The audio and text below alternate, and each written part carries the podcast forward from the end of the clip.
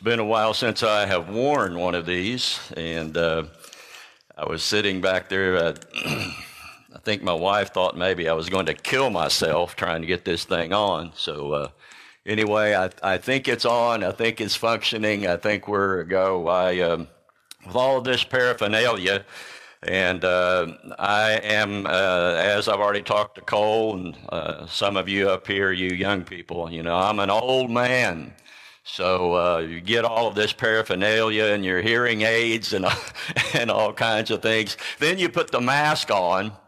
And uh, I didn't even bring my mask. You're just going to have to wait. Somebody asked me if I walk around much when I'm up here, and I said, no, I don't hardly ever walk around, but uh, make an exception to the rule. And so I came in this morning and I had this thing on. And uh, you know what I I think of these things, I think they're just flat out annoying. I don't know if that's how you, how you feel about it or not, but uh, and and it's not. I know they're annoying to some of you, you know, because it simply says Indiana on it and not Purdue or not U of L or Ball State or and I, I'm almost really reluctant even to mention this one because it doesn't say UK on it, you know, and so, uh, but, but I won't say that. I hope to be able to encourage you this morning. And Rob wanted to thank you for the class. I thought it was excellent from 1 Samuel. Appreciate that. And by the way, I've, uh, I've heard that in difficult times, uh, one thing you don't want to do is lose your sense of humor. You, you want to be able, at least sometimes, to go ahead and laugh. Hebrews chapter 13 and verse 5 because God has said, Never will I leave you, never will I forsake you. In the last 18 to 20 years, Susan and I have visited with you in this place maybe, I'm guessing 12 to 14 times total. And most of that has been within the last two or two and a half months. Susan and I have been privileged to see, I guess, a lot of the world. And for five years, we lived in Italy as missionaries. We're able to see a lot of things, do a lot of things. We're, we're able to see a lot of church buildings. And uh, one I remember in particular, I guess you could call it a church building. It's in Milan, Italy, and it's called the Duomo. It's the immensity of it, how large it is. Uh, they say that it took 500 years to build it, all that they wanted to do with it. It must be, it must be about 200 times bigger than where we are sitting right now. But to me, to me, it is large, it is immense, it is gaudy, it is ugly. Every single time I have come to this spot, every single time, Maybe it's because I haven't been here enough, but every single time I come in here, I'm telling you, I look in this, this building. Don't know who designed it, but you know there's an old saying where there is design, there is a designer. Uh, that applies in a lot of ways. Every single time I have come in here, I look at this building and I think this to myself. This is just me, okay? I think to myself, this has got to be one of the most beautiful church buildings I have ever seen. Maybe the most beautiful. I'm not exactly what all it is, except the, the layout of it, the, the design. And these beams are beautiful. But I'll tell you something, I don't think it matters much to God. I really don't. Well, the North Side Church of Christ. Been here for the most part, my wife and I to visit in the last two and a half months. Uh, and I know, just what I know, in the last two and a half months, you all, the Northside Church of Christ, you have been through so much. Just in the last two and a half months. Now, let me mention just a few things that I personally know about. Just a few things. Several of you have had COVID. Landon and Sherry Samuel were very sick with it. Took a long time. Landon's mother, Carolyn, had a terrible accident. What, nine bones broken? She's, she's a sweet lady. Sweet lady trying to recover from all of that. Who else? Denise. Is Denise here this morning? Denise lost her daughter, total granddaughter, Denise's granddaughter. I understand her name is also Denise. Lost her mother. And it goes on. And then Karen Thomas, not long ago, your wife lost her stepsister sister, a sister to COVID. And the list, I suppose, goes on and on and on. About five weeks, I was five weeks ago, I was asked to by Corey if I would be willing to preach on September the 5th. Well, here I am, for better or for worse. And I know some of you are probably thinking, yeah, it's going to be for worse. You know, well, you know, you, you're entitled to your own opinion, I guess. But I really do hope I can be somewhat encouraging to you this morning. And when Corey asked me if I would preach on September the 5th, I did not have a clue as to what was about to come down and did come down this past Wednesday night. What does God want for you?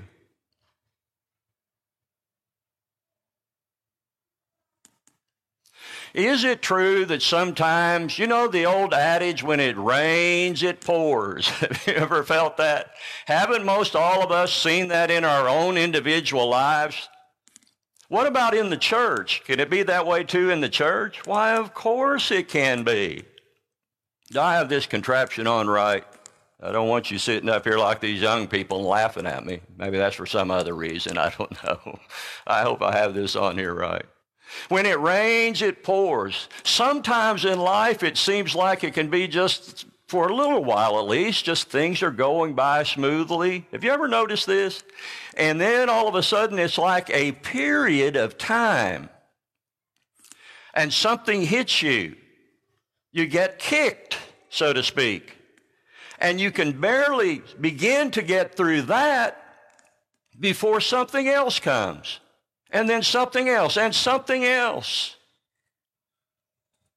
I suppose that way in churches as well.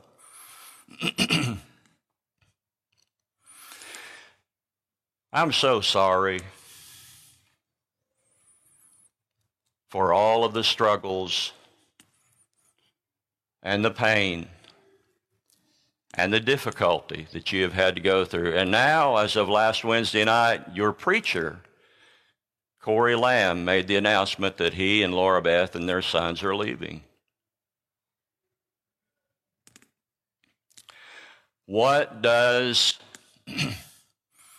God want of all of you? To love one another, to continue to be the family of God located here, to grow in unity, to work together, to forgive one another, to move on in the work of the Lord. I really do believe for the 25 years Susan and I were located in the Bloomington area, we heard so many things. The, the, the, times that we would hear about this congregation, so much of it was good. By the way, your singing this morning really encouraged me. Move on in the work of the Lord. Work together. Be united. Forgive. Know that the elders here, it's a difficult task.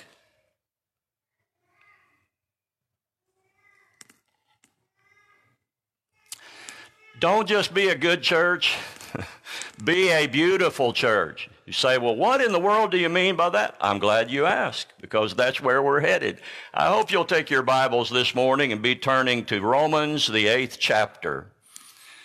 I don't, I don't know the name of the young man that was up here a little while ago, but I was almost prepared to say, Don't steal my thunder. I think he read some from Romans chapter 8.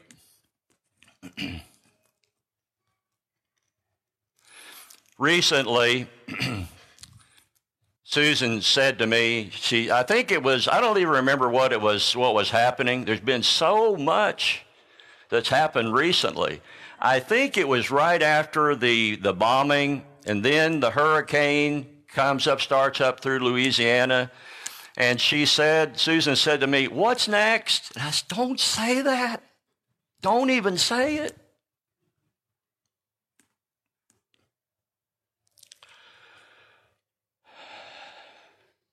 What does God want us to do?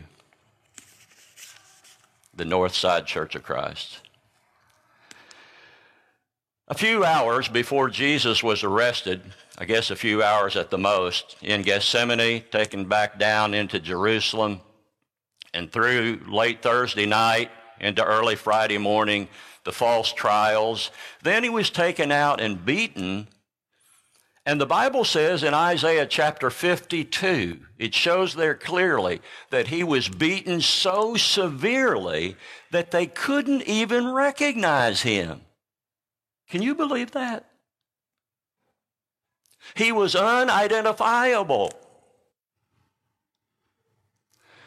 And then at nine o'clock on Friday morning, he was crucified. But before that, before that, on Thursday evening, there Jesus and his apostles are in an upstairs room somewhere in Jerusalem. And Jesus says this in part to his apostles. I know you remember this. Do not let your hearts be troubled. Trust in God, trust also in me. In my Father's house there are many rooms. If it were not so, I would have told you. I go there to prepare a place for you. And if I go and prepare a place for you, I will come back again and take you unto myself, that where I am, there you may be also. You know, he said to his apostles, you know the way to the place where I am going. I've been convinced for many years, and I'm still convinced that when Jesus says, I am going there to prepare a place for you, he wasn't talking about going to heaven to get the hammer and tools out and start you know, because the heavenly kingdom has been prepared for us since when? Maybe what, the foundations of the world? Matthew chapter 25. I'm still convinced that Jesus may, may very well have even pointed in that direction of that old hill. I'm going to make, I'm going to open up the way. I'm going to die on the cross. and I'm going to open up the way for you to go there to heaven. Do not let your hearts be troubled. Trust in God. Trust also in me. What does God want? He wants you, He wants us to be a beautiful church of the Lord. What does that mean? We're going to get into that. By the way, have I told you that Susan and I have six grandchildren. And many of you are already thinking, especially you older people, are probably, no, and we appreciate that. And some of you up here on the front, you younger people are thinking, but preacher, you're, you're much too young to have grandchildren. I know you're thinking that. But we do. Susan and I have six grandchildren, and three of them are with us here this morning, and one is little Elise. You can barely see the top, just the top of her head over here with her mom and daddy. That's Elise. She's one and a half. And then we have her brother Joel, and he's four. And then we have the one you probably know the best is Justice. Uh, that's because he's here most of the time. Justice is two. And I want to go ahead and say, Nana, and I, they call me Papa. That's like two paws on a dog, okay? There's also there's also a fruit called a pawpaw, but don't you dare do that. Pawpaw, like so, that's fine. You know what? I love when they call me Pawpaw. Susan loves when they call her Nana. There is not anything in this world that I would not do for those two little boys over there. There's not anything I would not do for that little girl named Elise. Oh, by the way, their mommies and daddies, they're okay too. well, most of the time. well, some of the time. I'm just kidding. Y'all relax. Y'all relax. It's all right. Little children little children, infants, little babies, one year old, two, three, four years old, do you think possibly that they are beautiful to God?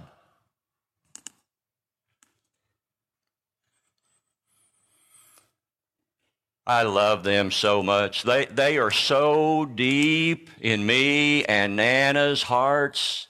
Do you know why? They are so deep because we love them so much. And because, can I put it this way? They are mine. They are mine. They are ours. Well, I hope you'll notice the handout that I gave you this morning. I need to move on because I don't want to keep you here until what? Lancaster, uh, McAllister's. Almost said Lancaster's. I don't know where that is. Until McAllister's closes tonight at 9, I promise not to do that. So I'm going to move on. I want you to notice the handout this morning. I hope you'll be able to make use of that and fill that in. Maybe take it with you. Maybe it'll be of some, of some help. But anyway, um, you see there that there are a lot of descriptions for the church, uh, the, what the church is. Then there are many more in the New Testament. The church is what? The church is the saved. The church is the reconciled unto God, the redeemed. The church is those who have been baptized into Christ and born again. See all of that list, long list. Uh, we'll, we'll go ahead and skip over a few of them, but then I really, really love this one. It's 1 John chapter 3 and verse 1. And John there, who writes 1 John, this old apostle, old by then, he is writing, and he's writing to the church. Do you know what he says in 1 John chapter 3 and verse 1? Writing to the church. How great is the love the Father has lavished on us that we should be called what? Tell me, what does he say? children of God, and that is what we are. Isn't that encouraging?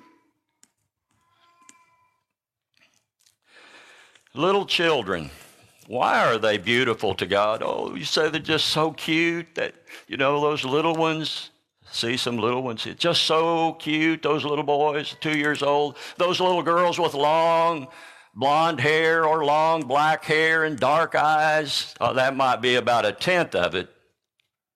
I want you to be thinking why these little, little children are so beautiful to God. Well, hope you are at Romans chapter 8 because one thing for those children of God that are beautiful to him. Refuse to think small. Refuse to think small. Remember Moses whenever he's guiding the Israelites across from Egypt, taking them to the promised land. And they say, Oh, Moses, Moses, the land is beautiful. The, the, the dirt is so fertile. Look, we brought back one cluster of grapes, just, just one. Took two men to carry it, you know, with a pole. And then all of a sudden, right in the middle of that discussion, 10, that's the vast majority, 10 out of 12 say what? What is it that they say? Oh, Moses, Moses. The, the people over there, they are giants. They are so powerful. And, and, and the, the cities are well fortified. and then they say this just about puts the, if you will, kibosh on the whole thing, or they're trying to. And Moses, we seem like grasshoppers in our own eyes, and we look the same to them. We are nothing. We can't do this. What is happening everywhere today? Whatever you think about wearing masks, and there must be a hundred different opinions. Whenever you think about vaccines, Susan and I have had two each so far. So much that is happening. It seems like all over the world. In the United States, I'll just throw out a few. In Cuba, in Afghanistan, in Haiti, on and on it can go. In Russia, in China, you say, is the world about to end? Part of it is because there are men and women who want power.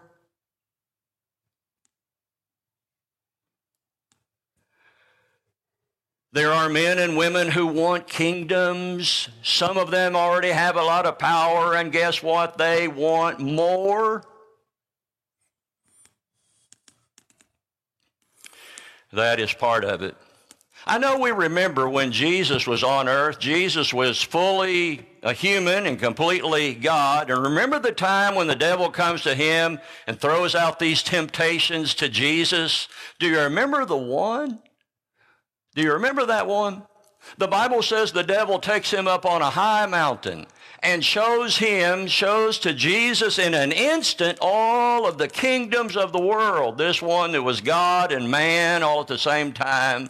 And the devil says to him, Jesus, doesn't this look good? You would like to have all of this, wouldn't you? I can give it to you. All you have to do is, what did he say? All you have to do is bow down and worship me. And Jesus said, What? Get out of here.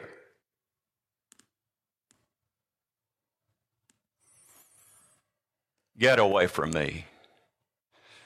For it is written, You shall worship the Lord your God and serve him only. A lot of what is happening today, I suggest to you, is about power. Men and women who want power. And if they've got some, they want even more. But listen, that's not all of it. That's not near all of it. That's not the main source of it all, not by a long shot, because that enemy of the people the enemy of all the people, black, white, red, and brown. The Bible says this about that enemy of all the people, Hebrews chapter 2 and verse 14. He is the one who holds the power of death. Jesus refers to him as a liar and a murderer from the beginning, John chapter 8. this one, this being, so hates God and he so hates all of those who have been created in the image of that God whom he hates. Oh, the devil hates you and me. In Revelation chapter 12 and verse 12, it says of Satan, the devil, he was long ago cast down to the, to the earth, to the heart of the sea he is filled with fury because he knows his time is short. So, what have we got today? What have we got today? Everywhere. Fear. Fear. It's like a blanket covering the earth. We've got fear and uncertainty about almost everything, don't we? And, and division, don't we? Let me just use one, one little illustration again. You don't know of anybody. I mean, I, I want to talk now about good, solid Christian families. You don't know of anybody in families like that that have any divisive spirit at all about these, do you? Do you do? A lot of you shake, smiling, shaking your head. You do. Wow. Do you know of any churches that have any problems with, shall I say it, divisiveness, division over something like this? Now, I'm not talking about because it's got Indiana on it either. Do you?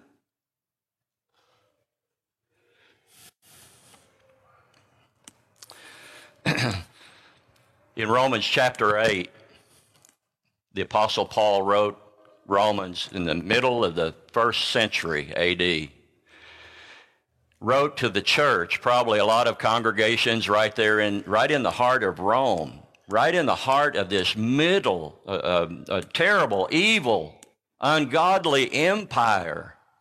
The church located there in Rome. In the middle of the first century, you know who their emperor was? Nero. Have you read anything about Nero? I don't know, maybe he was, he, he was somewhat like well, we're more familiar now with the Taliban, right? I suppose he was somewhat like them ruthless, cruel, a murderer, a pervert in every way. With that backdrop and within that context, the Apostle Paul writes to the church there in the city of Rome and says, There is therefore now no condemnation. Why? Nero was condemning people all day long. Many Christians, have you ever read this? Many Christians he had impaled on long stakes, pointy stakes, had the stakes driven in the ground in his gardens and had those lit at night as torches for his gardens. Things like that. Had his own mother murdered. There is therefore now no condemnation for those who are in Christ Jesus. Later on, uh, Romans 8 so beautiful, so comforting, so powerful. What shall we say in response to all these things? If God is for us, who can be against us? I guess a lot of people can be against us. I guess a lot of people can try to condemn us. But listen, Christians, listen, my brothers and sisters, they shall not prevail against our eternal souls.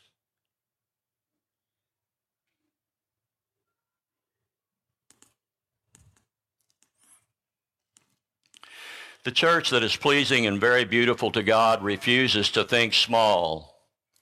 Got to, beautiful church will rise above the fear and the uncertainty and the divisiveness. Don't we have a lot to live for? If God is for us.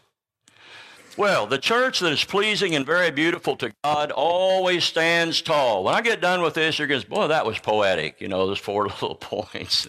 the beautiful church always stands tall. Listen, are there people, think with me now, are there people that in all of this sinful world, all the lusting for power, the hate, fear, uncertainty, the div- divisiveness, the death, that are still beautiful to God? Who are they? Little children. Why? Say, oh, they're so cute.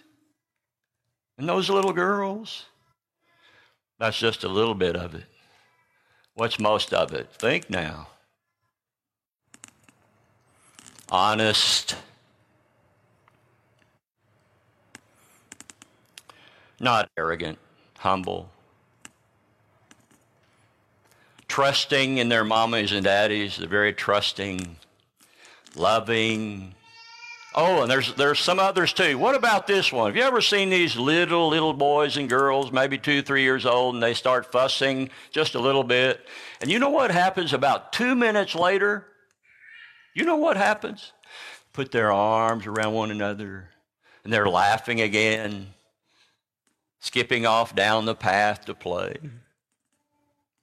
In Matthew chapter 24 and verse 35, Jesus said, Heaven and earth will pass away. My words will never pass away. Oh, I like this one a lot. Psalm 119 verse 89, Your word, O Lord, is eternal. It stands firm in the heavens. Sounds like it's going to be around a long time, doesn't it?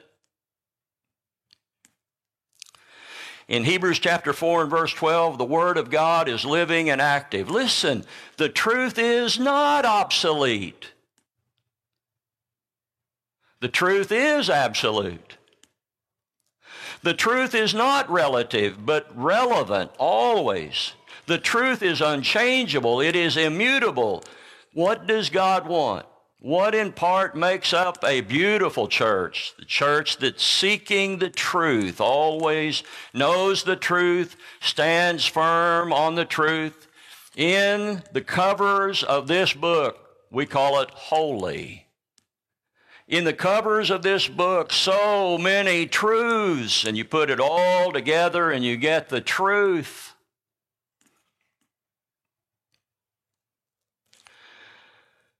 The truth about what?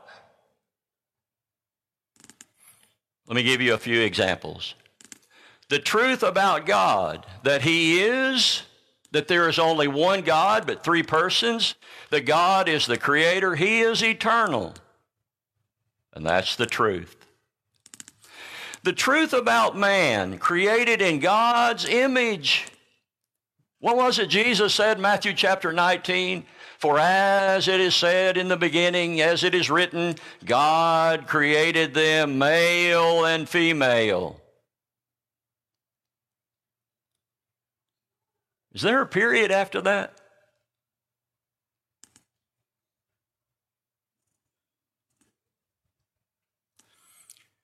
How many genders is that? He created them male and female. That's it.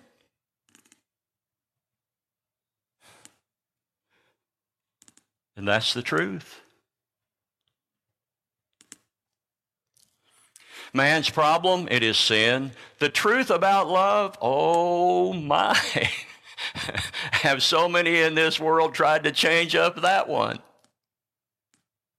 The truth about love, the truth about being saved, that we can be saved eternally. The truth about that, how that happens, and what the church is. The truth about marriage and family, one man, one woman for life. That's what God said. That's what God wants. The truth about morality and what God has said about homosexuality. What God has said. What God has said about adultery and fornication. The truth that states honor your father and your mother. When was that last said or first said? 3,500 years ago?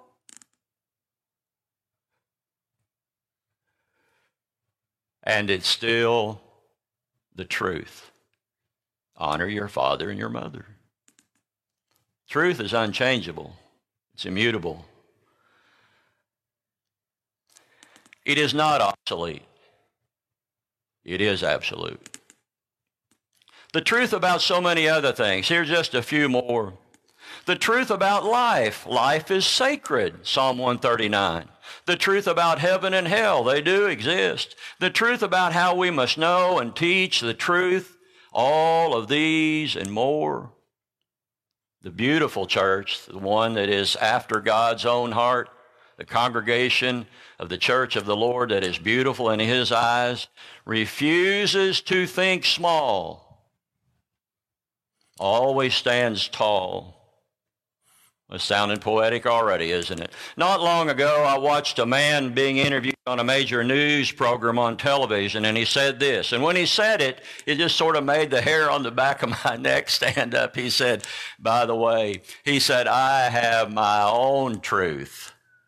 And I, uh huh, yeah. Oh, yeah. That's when there's trouble. It's when perhaps maybe even millions of people in any one nation somehow come to the conclusion uh, that it, whatever is right is what I say is right. Then you've got problems. This is the standard. That's it. Well, the church that is pleasing, beautiful to God, I know I'm probably already up in an hour and a half of preaching now, but just hang on because you will, McAlister's is still going to, or Taco Bell. I'm, anybody go to Taco Bell? I don't want to know. Don't tell me. Anyway, um, hope to finish up here fairly soon. The church after God's own heart, the church that is beautiful to God, God is their all. God is their all. What is God, our Father and Creator, like? He is good, right? He is good. God is love. Our God is always faithful, always. You know, when the Lord God is everything to a person, so many other, have you noticed this? I know you have. When the Lord God is everything to a person, a whole lot of other things just seem like they start to fall into place. Relationships, you know, things like that. In Matthew chapter 22 and verse 36, Jesus was asked, Teacher, which is the greatest commandment in the law? He replied, You shall love the Lord your God with all your heart, with all your soul, with all your mind, and some versions even say, with all your strength. I suppose that means with your physical strength, with, you know, love God with your body, the things that you do with your body. Listen, God doesn't merely want to be tolerated just a little bit if we think we have to. God doesn't want people to think of Him as 10th on their list of most important. God doesn't want a person to think about Him only when there is some tragedy or major problem in life. God wants you and me to really, truly, genuinely love Him.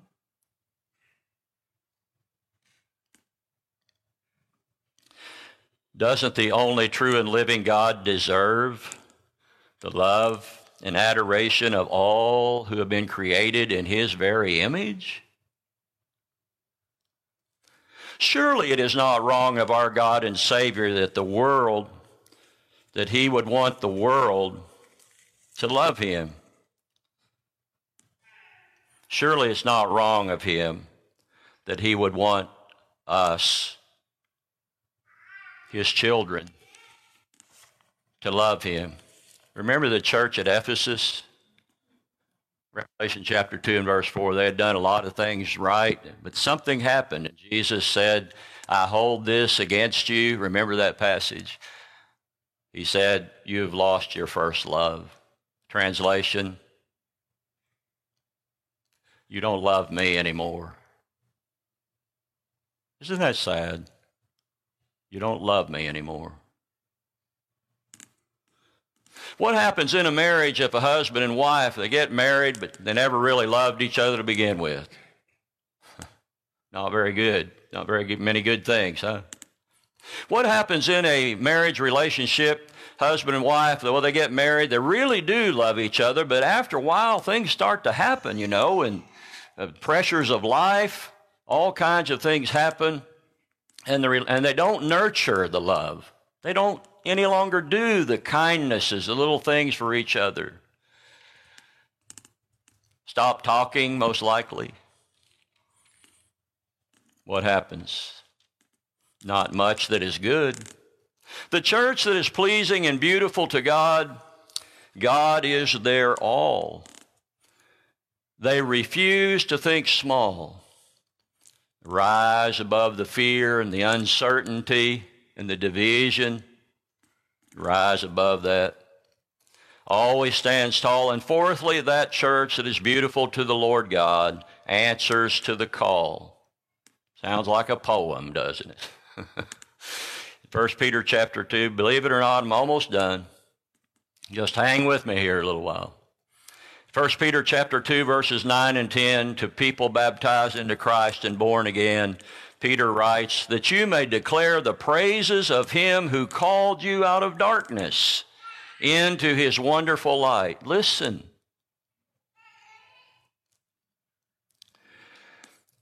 Living in the world, yet called out of and away from how this old wicked world lives and thinks and behaves, away from division and fear and racism and hatred, away from envy, so we live and proclaim Christ by how we live and by what we say too. Recently, had the opportunity to talk to an uncle of mine. He's way up in years. He's 87. I call that way up in years. He's 87 years old. He had a uh, major heart attack several months ago, had to have a valve replacement, almost died in the hospital. But he did recover, finally made it home. Then he was comfortable enough for me to come over and visit him without having to wear a mask in his home. So here I am. I'm, I'm sitting in his living room with him. And I said to him, I said, Uncle, I mean, that's not his first name, but I won't use his first name. I said, Uncle, I'm not trying to judge you. I don't mean to do that. Not at all. But I said, if I really believe what I say I do, and if I care for people, I've got to talk to them. And so I talked to him. I don't know that I did any good at all. but you know, when I left, he thanked me. He thanked me.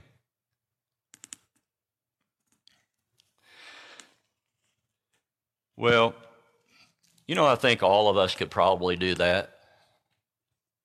It's, it's helped me personally just to when I approach whenever I approach people to say something like that.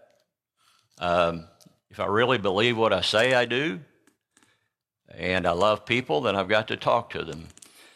Or you could say, talking to a friend or someone at school, you could say, "Well, I'd like to tell you about my best friend," you know, and then you tell that person about Jesus.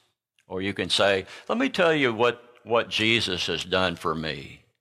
Oh, we can all do that, can't we? Well, I hope you'll think about what has been said this morning.